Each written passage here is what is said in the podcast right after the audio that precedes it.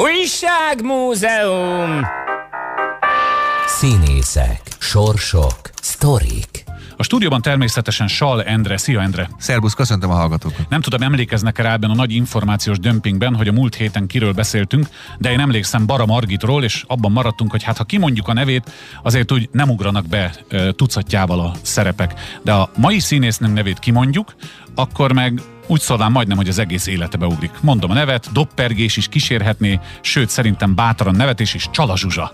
Hát így van. Hát ez És minden... talán többet nem is kell mondanom, köszönöm Endre, viszontlásra. Hiszen Lát- Csala Zsuzsa foglalkozására nézve Csala Zsuzsa volt mindannyiunk szemében, de azért ennél cifrább és kanyargósabb az életút.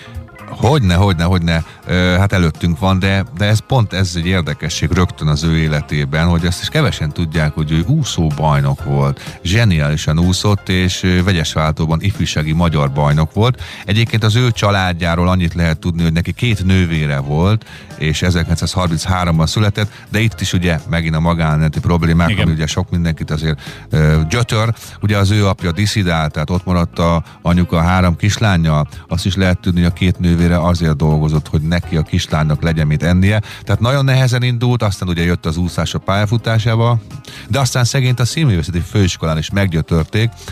Döbbenetes ö, így belegondolni, itt már hetek óta nézzük ezeket a életrajzokat, hogy tényleg micsoda szörnyűségek történnek az emberekkel, a híres emberekkel is. Ugyanis Csala Zsuzsánál az történt, hogy őt kirúgták a főiskoláról, a színművészetiről. De miért? Azért, mert nem tudott lefogyni, vagy nem akart 5 kilót lefogyni. Azt mondták, hogy fogjon le 5 kilót, és akkor Júlia lesz a Róma és Júliából. Nem is tudott, nem is akart, és akkor eltanácsolták. Hihetetlen, hihetetlen. De hát úgy látszik a sors az ilyen. Erre mondják, bocsáss meg ma azt, hogy body shaming, és mélységesen elítéljük, és egyébként pedig jogosan, de ő alkatilag volt dundi. Szerintem ő soha nem akart volna nátszál kisasszony lenni. Hát azért láttam őt úszóként, tehát ő fiatal korában vékony volt, de hát ilyen Jó, az Bud adottsága. Spencer, Bud Spencer is vízilabdázó volt, aztán egy kedves mackó lett belőle, de vannak úgy gondolom, akik alkatilag ilyenek, Igen. és ő, ha ő elfogadja magát, akkor a színművészetén nem mondják már neki azt, hogy fogyjál. Na jó, de hát végül is szerencsére az élet igazsága szolgáltatott, mert ő így keveredett végül is. Említsük meg Mátrai József nevét, ő a Dérini Színház vezetője volt. Ő volt, aki, hát ugye egy kirugott főiskolásnak nem sok lehetősége van, ő adott lehetőséget, aztán elkerült a vidám színpadra, és hát kiderült, hogy zseniális a humora, egy, egy, igazi komika, és utána később azt is el kell mondani, a főiskolai tanárai később hát mea culpa, Na, ez szép dolog. Igen, mert a egyikük Bánki Zsuzsa kijelentette, hogy még én akartalak téged lefogyasztani. Hát ugye a vidám színpadon nagyon jól lát neki ez a tehetség, amúgy is ez a mosolygós ö, ö, Csala Imádta, tehát az élet mondjuk azt, hogy igazságos szolgáltatott ebből a szempontból. A másik viszont abból a szempontból nem, hogy ő nagyon vágyott gyerek, de végül is neki nem lehetett lett. gyermeke, nem lett gyermeke, és hát ezért volt az, hogy ő körülvette magát állatokkal, ugye kutyával, macskával, és nagyon érdekes neki volt egy whisky nevű német juhász kutyája, amit aztán Kabos Laci, ugye ismeri A kis Kabos, Kabos? Laci, a kis Kabos, azt mondta, hogy hát nem lehet whisky a kutyád neve, hiszen te inkább a bort kedveled, és így lett fröccs belőle. És ami a slusszpoén, Na. hogy Csala Zsuzsa idős korában, hát hogy is fejezem ki, szerette a szerencsejátékokat, de csak módjával, uh-huh. és ő rendszeresen játszott valamelyik pesti kaszinóba, Ambrus Attilával, a viszkis. Nem Bizony. Egy asztalnál ültek esténként, de hát a, ugye a Ambrus Attila éppen illegalitásban volt, és senki nem tudta, hogy ki a bankrabló, és hát együtt játszottak, sőt, még beszélgettek is, de hát később Csala Zsuzsának leesett, hogy a viszkissel uh, rulettezett együtt. Tudod, mi teszi még pikánsabbá ezt a történetet? Hogy ő ugye önkéntes rendőr is volt.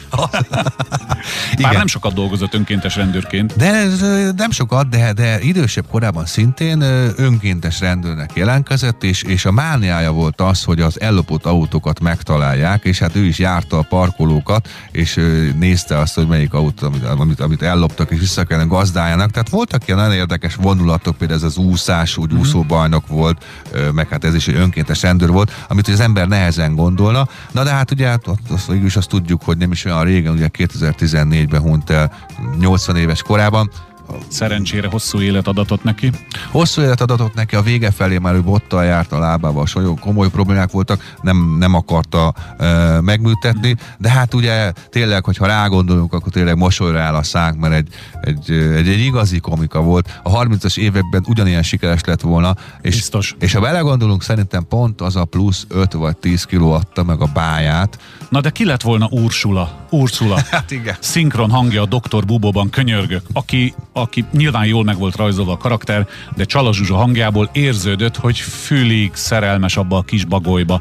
És az életét odaadná érte annyira jól, olyan mélyen el, elmélyítve az aggódás, hogyha magához ölelte a Dr. Bubot, majdnem megfulladt szegény, csapkodott a szárnyával. Ez volt Csala Zsuzsa. És Várjál, szerintem... ezt még egy sztorit Na, ezzel kapcsolatban na, el hát a akarok mondani, hogy ugye Ursulát alakította, ott egyébként mélyebb hangon kellett megszólalnia, de egyszer egy vidéki fellépésen odament hozzá egy hölgy, Ugye?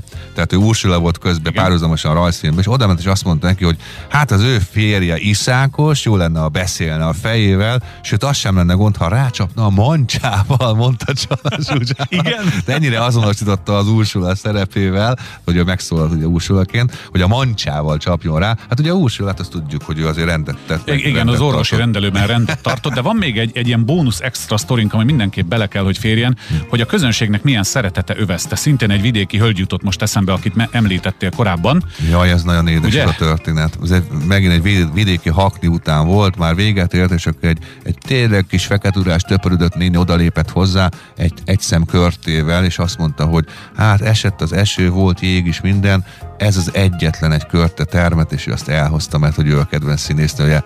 Ezért érdemes szerintem csinálni valamit. Szerintem, ha bekereteztethette, ha valamilyen helyre tehette volna, hogy megmaradjon a gyümölcs, biztos ez lett volna neki a legnagyobb. Csala Zsuzsáról bátran állíthatjuk, hogy nagy színésznő volt, még ha azt is hozzátesszük, hogy, és ezt egy négyes idézőjelet képzeljenek el a hallgatók, és mutatom is, hogy csak komika, mert szerintem komikának lenni sem egyszerű. Így van. Endre, köszönöm szépen, várlak egy hét múlva. Én köszönöm.